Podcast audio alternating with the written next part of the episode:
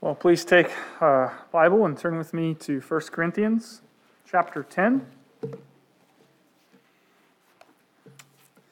1 Corinthians 10 this morning, verses 1 through 13. You were here last time, you'll remember that uh, Paul was speaking about uh, his own self discipline in his Christian life, lest he, after having preached the gospel to others, after having ministered to others, he himself might be uh, disqualified from the race. Paul wanted to be uh, the real deal, not simply a, uh, a, superficial guy, somebody who put on good appearances. He, want, he wanted the reality of what he preached to be present in his own life. And I think we can relate to that. After all, it is it is all too easy, isn't it, to, to put on a show, uh, to project piety. It is possible to, to put on the appearance of godliness when in fact that's really all it is. It's, just a show. But Paul didn't want to be a counterfeit Christian. He, he used that kind of language. He wanted to be authentic. He, wanted, he didn't want to, uh, to presume upon the grace of God in Jesus Christ because he knows that presumption like that as a way of life uh, leads to disqualification. And this theme of the danger of presumption in the Christian life uh, carries over now into 1 Corinthians chapter uh, 10. Paul now wants to warn the Corinthians more directly about the danger of presuming upon grace. Now, after having looked at what Paul said last week, and in a few moments looking at what Paul says about Israel and their example here in 1 Corinthians chapter 10, I can imagine that the concern might arise for some of you that is Paul, is Paul suggesting in some way that someone can, can lose salvation?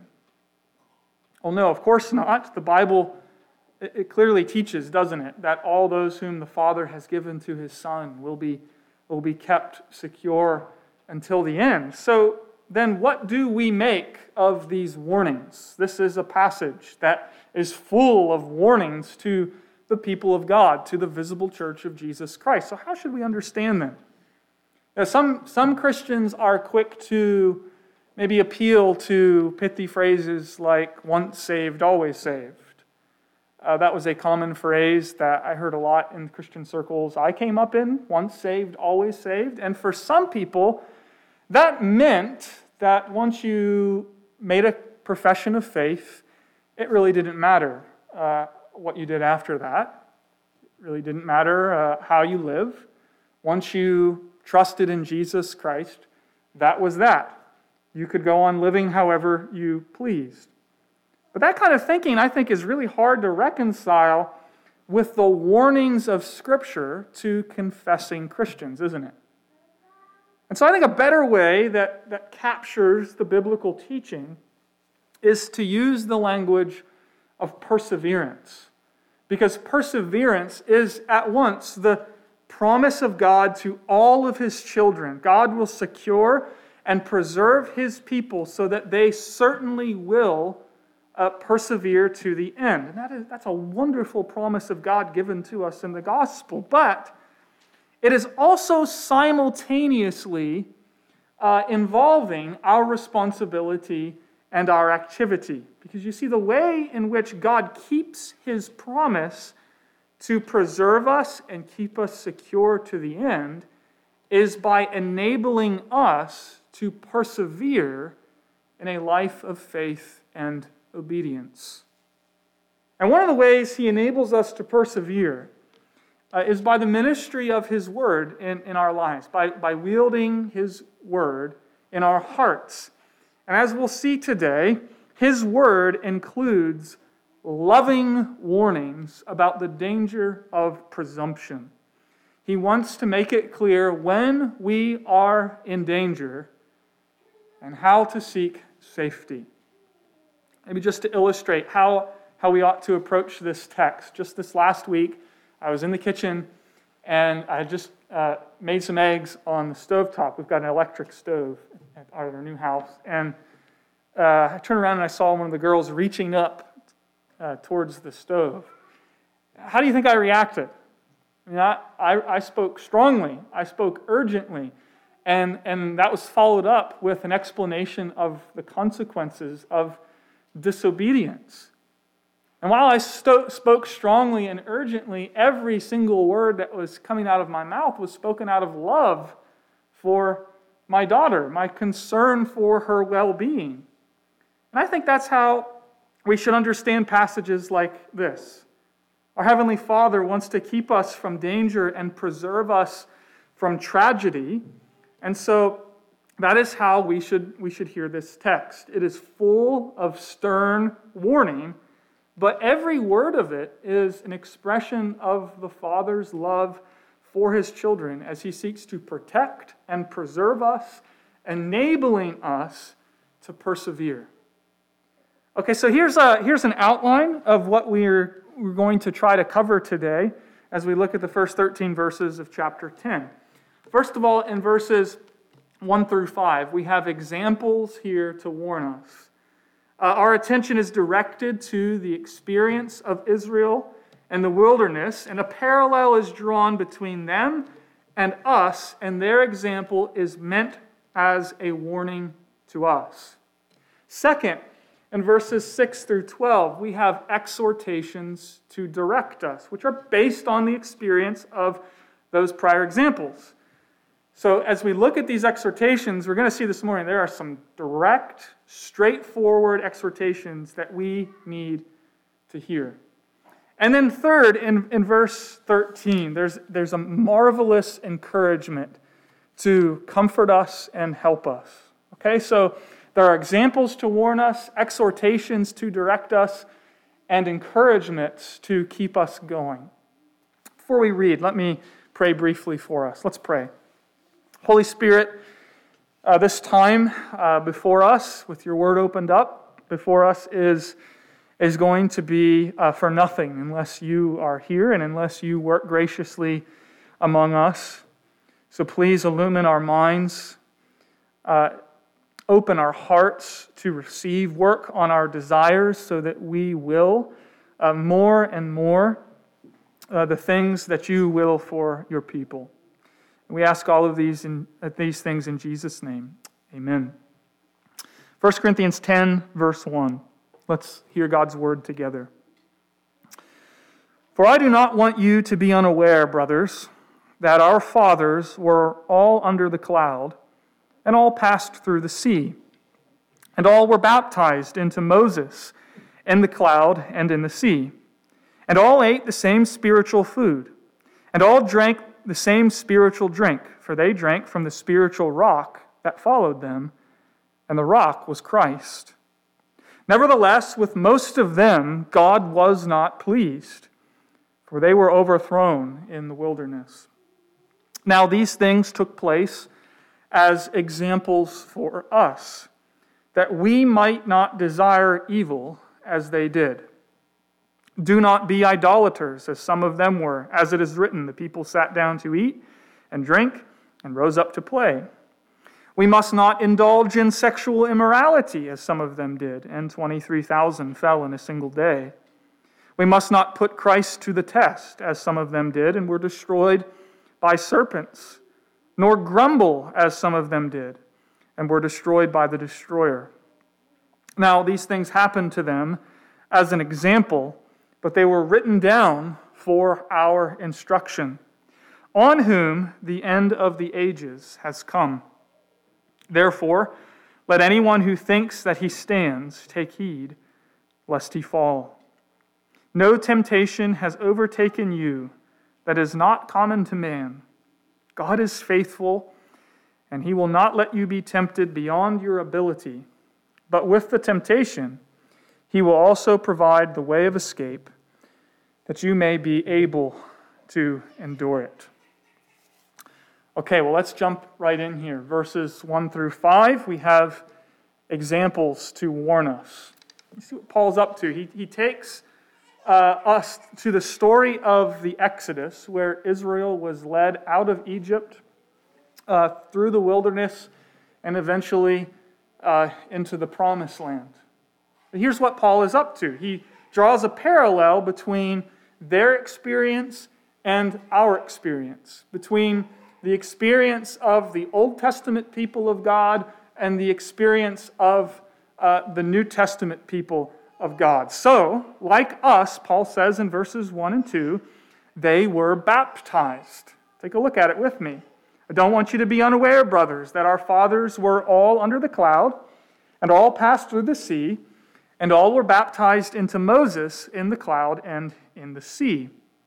Okay, so they were, they were led by God, portrayed before them visibly in a pillar of cloud by day and as a uh, pillar of fire by night.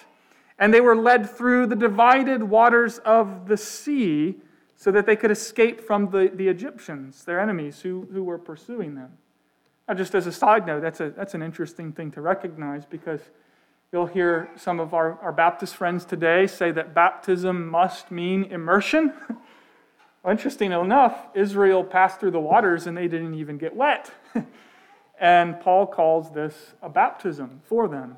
As they emerged forth on the other side as the visible community of God's people, delivered from bondage to their enemies. And then in verses 3 and 4, Paul says that the old covenant people of God ate spiritual food and drank spiritual drink. They were given bread from heaven and drank spiritual drink when in response to Israel's complaints, uh, Moses in Exodus 17, you remember he struck the rock with his staff, and the Lord caused water to flow forth from the rock to quench their thirst, to provide for them. Uh, we'll come back to that verse when we come to the Lord's table later this morning. Uh, Paul is saying, though, that there is a parallel between the experience of the Old Testament people of God and our own, and that their experience is an example for us to learn from. There's a whole lesson here in how we should read our Old Testament, but that's a discussion for another day. But they were baptized. They had a kind of spiritual food and drink, just as we, as members of the assembly of God's people, are baptized and have spiritual food and drink at the Lord's Supper. This is the parallel that Paul is drawing here. And the truth to which these point, you see, both in the Old Testament and in the New Testament, is the same it's Christ. Israel was baptized into Moses, their deliverer, who's one of the chief types in the Old Testament of the Lord Jesus Christ. And we see that Christ is the rock that followed them, um, providing for them, just as the Lord's Supper points us to our provider in the Lord Jesus Christ. Okay, so Paul develops this parallel to say what he says in, in verse 5, which, if we've taken it in up to this point, now hits us with a stunning force. Remember, they were baptized like us, they ate and drank spiritual food like us. The Spirit worked among them. Christ was offered to them as he is offered to us, and yet, verse 5 Nevertheless, with most of them, God was not pleased, for they were overthrown in the wilderness. They, they saw God's mighty power to deliver. They saw the miraculous signs back in Egypt. They saw God, by a mighty outstretched hand, deliver them through the sea.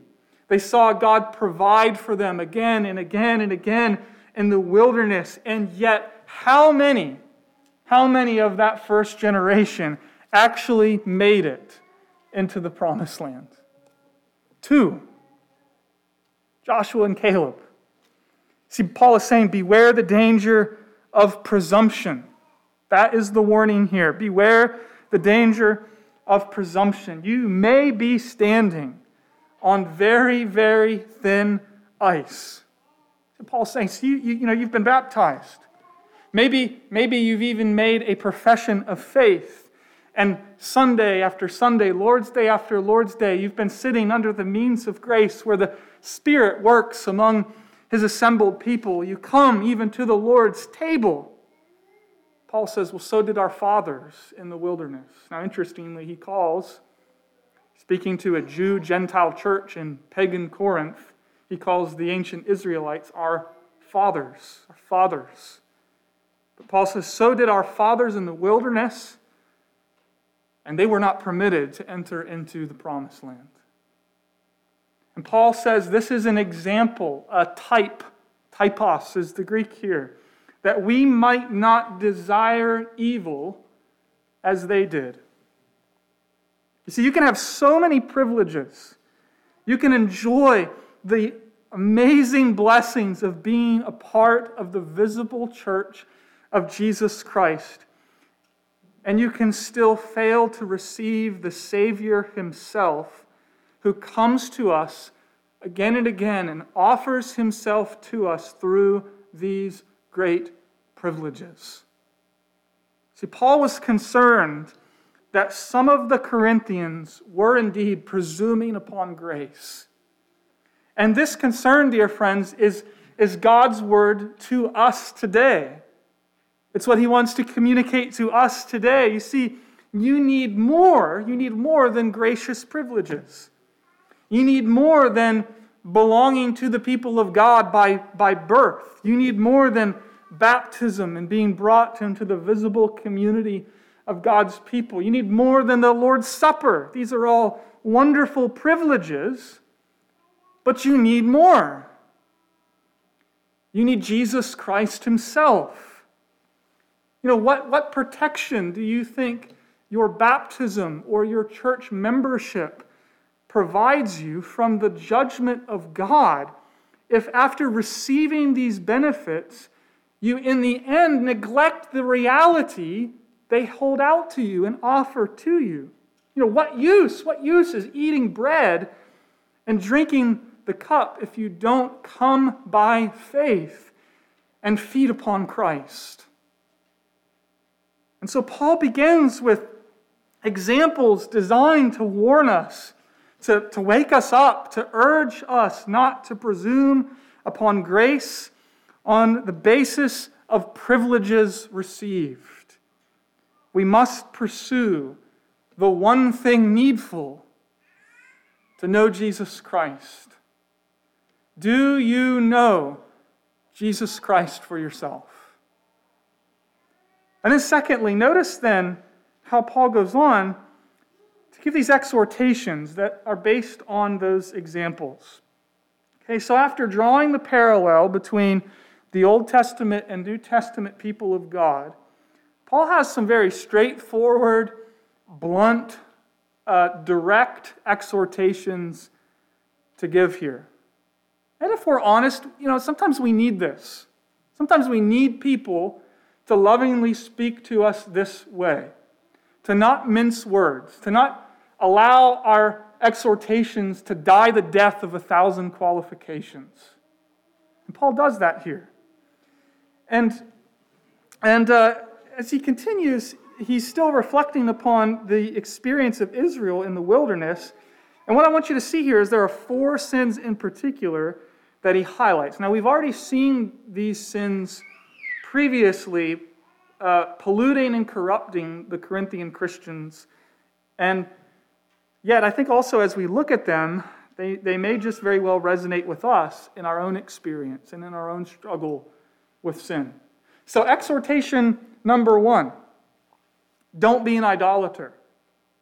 Verse 7 Do not be idolaters, as some of them were. As it is written, the people sat down to eat and drink and rose up to play. Now, Paul has in mind here the story recorded for us in Exodus chapter 32. Moses is up on Mount Sinai receiving the law of God, and Israel is down below at the base of the mountain, and they're getting a little impatient. They're saying, Moses has been gone for a while. And they say to Aaron, second in command, if you like, uh, hey, fashion for us an idol. And Aaron capitulates, collects their gold and jewelry, and he fashions for them a golden calf. And then he says to them, uh, Behold, Israel, here is your God who has delivered you out of Egypt. And then they had this great celebration, worshiping the golden calf. And that's where Exodus 32 says that during their worship, people sat down to eat and rose to play while Israel worshiped an idol. And just like the Israelites, you see, the Corinthian Christians had their own issues with idolatry. They had been called out of a culture that was immersed in pagan idolatry and pagan rituals. The city was full of temples and, and idols, and some of the Corinthian Christians were having a difficult time actually separating themselves from the pagan idolatry of their day. Some were, you know, going to church on the first day of the week, fellowshipping with the saints, receiving the ministry of the word, participating in the sacraments, and then the rest of the week they were going to the uh, sacred meals that were an integral part of idolatrous worship. As we've seen, and as we'll see again, some of them were actually still going and uniting themselves with temple prostitutes, which was itself part of the idolatrous rituals taking place. So Paul doesn't mince words. If you go forward a little bit in verse 14, he says, My beloved, flee from idolatry. Get out of there. Run away from it. Have nothing to do with it. Now, although we don't have, you know, golden statues, I don't know of anybody who's holding, hiding any golden statues in their homes. I don't know, maybe you hide it in the closet when I come visit. I don't know. I hope not. But um, we're not given over to this kind of idolatry. We don't have pagan temples and pagan rituals that we're tempted to participate in in the same way that the Corinthians were. But truth be told, we have our own issues with idolatry, don't we? And what is, what is an idol? An idol is anything that you worship and serve before God or alongside of God, instead of God. And if we have that in mind, that understanding of what an idol actually is, well, then we quickly understand oh, yes, we have an idolatry problem in our own day. You know, I think one of the biggest idols in our day is the idol of self right? Living for yourself, serving yourself, expressing yourself, fulfilling yourself. You know, what's the line of advice today? You do you, right? Just be yourself, express yourself. That's where happiness and fulfillment are found. But of course, it can be other things too another person, recognition, wealth, success, approval of others. And Calvin was right on, wasn't he, when he said that the human heart is a perpetual idol factory. And Paul is saying that just like Israel, who is delivered mightily by the power of God, baptized and ate spiritual food and drink in the wilderness, and then quickly turned to idolatry, and just as the Corinthians were baptized and ate the Lord's Supper, but then headed off during the week to pagan temples, so we must beware the danger of idolatry. So don't be an idolater. And second, don't indulge sexual sin. Verse 8 We must not indulge in sexual immorality as some of them did, and 23,000 fell in a single day. You see, this time, this time Paul has Numbers 25 in mind, where the people of Israel were sexually immoral with the daughters of Moab. Interestingly, in connection with idolatry as a form of Baal worship. And God destroyed many of them 23,000 in one day, 24,000 altogether, Numbers 25 says. And once again, in a similar way, sexual immorality in Corinth was bound up with the idolatry of the day. The practices of the temples of, of Aphrodite and Apollo included all kinds of sexual immorality as part of religious worship, part of their pagan ritual practices. And so, sexual sin was, was a temptation the Corinthians faced all around them. And once again, there's a clear parallel, isn't there, between the people of Israel, the Corinthian Christians in their own context, and we today in our own. We find ourselves in a sexualized culture. What uh, someone like uh, Carl Trueman recently uh, said in a book, The Rise and Triumph of the Modern Self, the day of the sexualized self. That's what he calls it. Because today, sex is a matter of, of self expression and self fulfillment. Pornography is off the charts, it's an epidemic today. People, this is not an exaggeration, people are obsessed with sex. But you see, this obsession is really part, I think, of our worship of self. We are obsessed with sex because we are obsessed with ourselves. We're obsessed with expressing ourselves, satisfying ourselves, gratifying ourselves, being our perceived selves. Sex, in our culture's view, is not really today about loving or serving or giving yourself to your spouse. It is instead more about expressing yourself, fulfilling yourself, and really, at the end of the day, worshiping yourself. And so Paul says, don't be an idolater, don't indulge sexual sin, and third, don't put the Lord to the test. Verse 9, we must not put Christ to the test, as some of them did and were destroyed by serpents.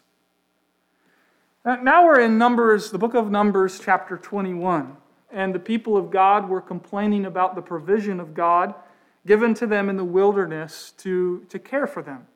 They were grumbling, saying things like, Why did you bring us out here to die? Things were better back in Egypt, you know, back in the world. Why, why can't we go back there? Why did we just come out here to suffer and die like this? They were really grumbling against God. Or as Paul says, against Christ, who was the active divine agent in the wilderness, supplying and providing for their needs. And again, it's not hard to see how this applies to us. It's tempting, isn't it, at times to be dissatisfied with, with God's providence and provision for us, to think of life back in Egypt, in the world, as the happy life. It can be tempting to long for, for the old days and the old ways and to complain and to test and uh, the goodness and the kindness and the patience of God. But then, related to that, there's the final sin, the fourth thing Paul mentions in verse 10. He says, Don't grumble. Don't grumble. We must not grumble as some of them did, were destroyed by the destroyer. Now, we don't know which specific incident Paul has in mind here because I think in many ways it characterizes the default mode of the Israelites in the wilderness. They were constantly grumbling and, and complaining, and the Lord responded to those complaints, yes, with mercy, but also with judgment. And the analogy, I think, plays out in the Corinthian church. Remember, remember the Corinthians, they were not at all happy with the Apostle Paul and his, if we can put it this way, philosophy of ministry. Right? They, uh, they were used to listen, listening to these uh, traveling orators who spoke with a great deal of flair and uh, eloquence, and they really put on a show. And here comes the Apostle Paul, a broken and bruised man, and he's not interested in any of that. All he's interested in is teaching and proclaiming the simple truth of God's word and proclaiming the scandalous message of Jesus Christ crucified. And they wanted something more flashy, something that looked a little bit more like the world. And so they grumbled, they complained against the Apostle Paul. And dear friends, I wonder, you know, grumbling, is that something we struggle with? Are we tempted to complain? Yeah, I think, if we're honest, we've all been tempted to grumble and complain at times. We've been tempted to grumble when things are not like the way we would want them to be. Tempted to grumble about our leaders. Tempted to complain because we want you know, some kind of change within the church. Or in our own personal lives, you know, we want, we want something to be fixed. We want our kids to behave. We want our marriage to be better. Uh, we want to have a successful career. We, we want to be recognized for everything that we do. And when those things do not happen, what happens so often? Our sense of self entitlement bubbles up and we begin to grumble, right? Isn't that what happens? We begin to think to ourselves, you know, we maybe won't say it out loud, but here's what's really going on in our hearts. Where is my best life now? And what's with all of this hardship? What is God doing? And Paul bluntly says, we must not grumble as some of them did.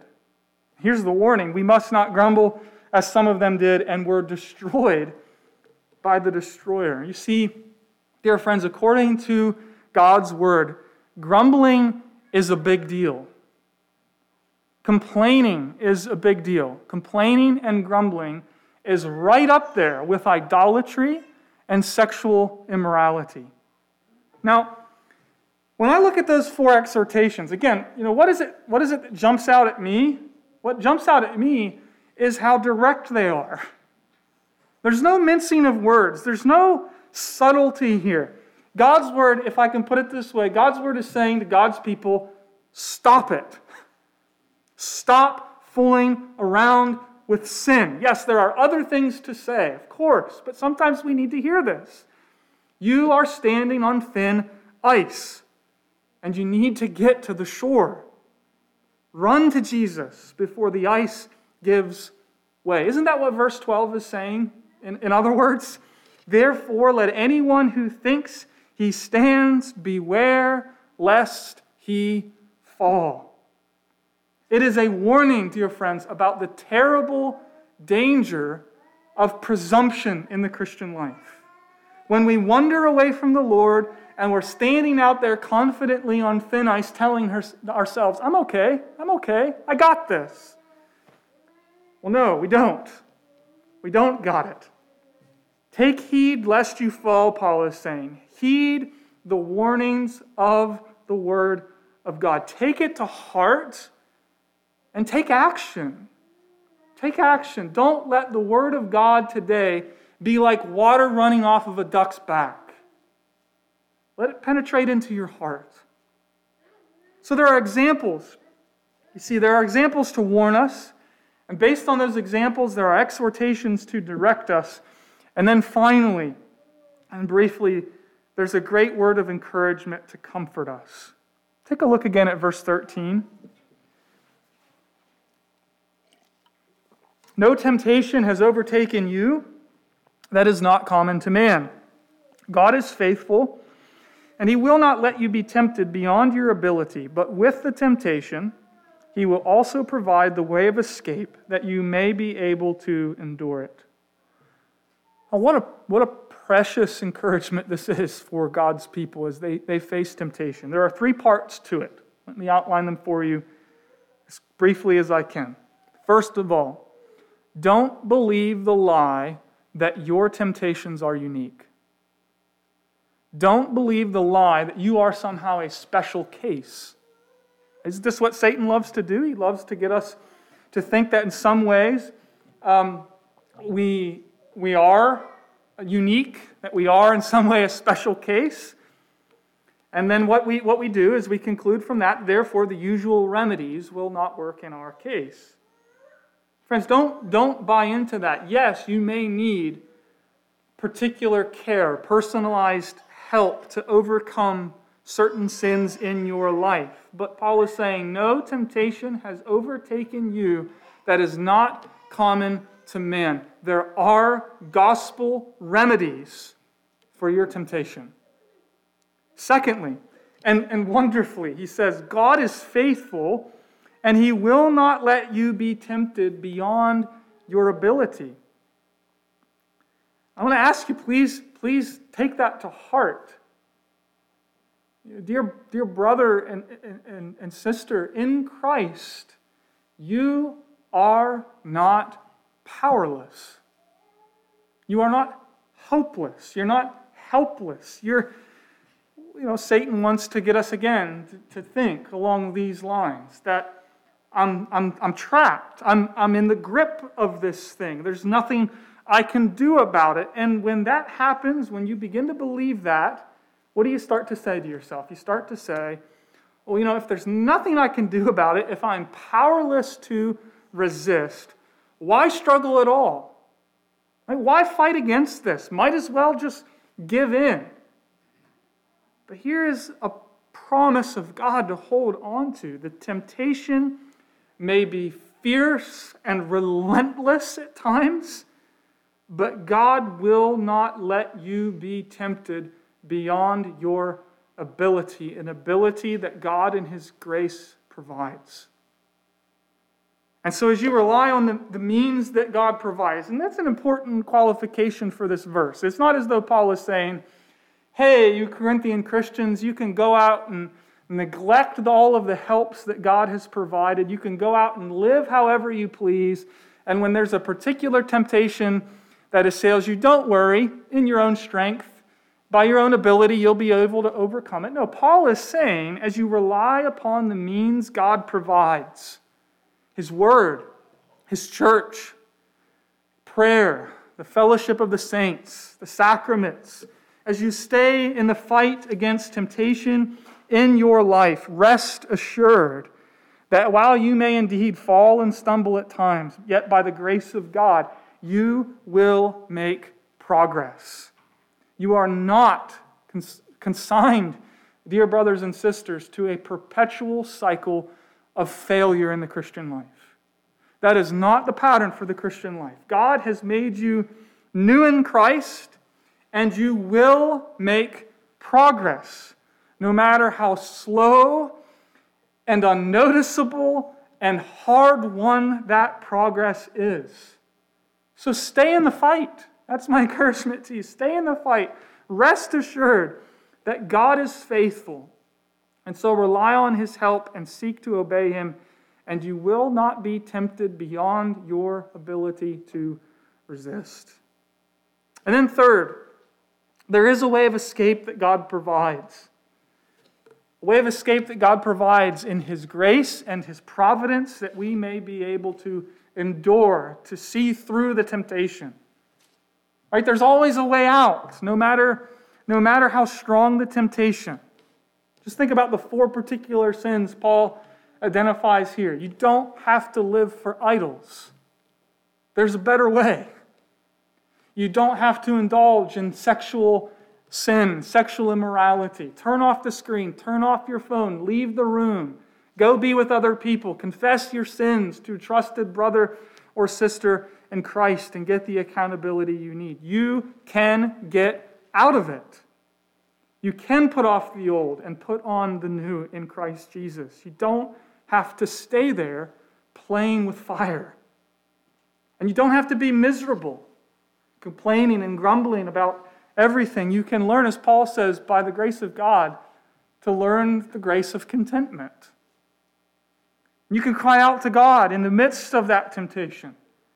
You can flee from sin. You can stop playing around with it. And, friends, this is wonderful news, isn't it?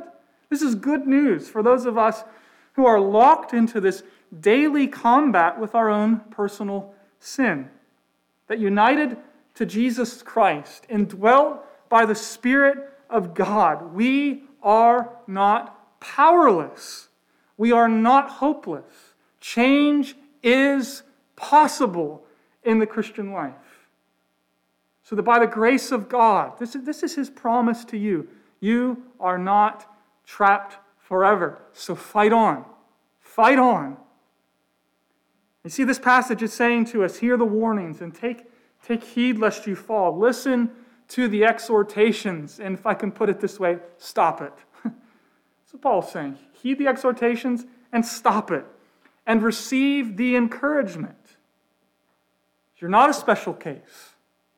God is faithful, and He will not let you be tempted beyond your ability, and He will provide a way of escape. And the last thing I want to say to us here is remember Remember the Lord Jesus Christ, who was tempted in, in every way as we are, yet without sin. And so we can find in him all of the resources that you and I need for the Christian life, can't we, dear brothers and sisters? the resources for the forgiveness of our sins when we do stumble and fall and do that very thing that we hate once again. There is boundless grace for forgiveness in our Lord Jesus Christ. But there's also grace found in Him for change and progress and transformation because Jesus Christ can cleanse you and He can change you. So, so look to Him. Keep your eyes fixed on Him. Trust in Him and do not presume upon His grace. This passage is urging us to trust in the Lord Jesus Christ with a sense of urgency, believing that He is an all sufficient Savior for each and every one of us. Let's pray together. Heavenly Father, we do thank you for the gift of uh, an all sufficient Savior in our Lord Jesus Christ. Would you please help us this morning by your Spirit to, to heed these warnings, uh, to heed these exhortations, and to receive this encouragement for ourselves. And this we ask and pray in Jesus' name. Amen.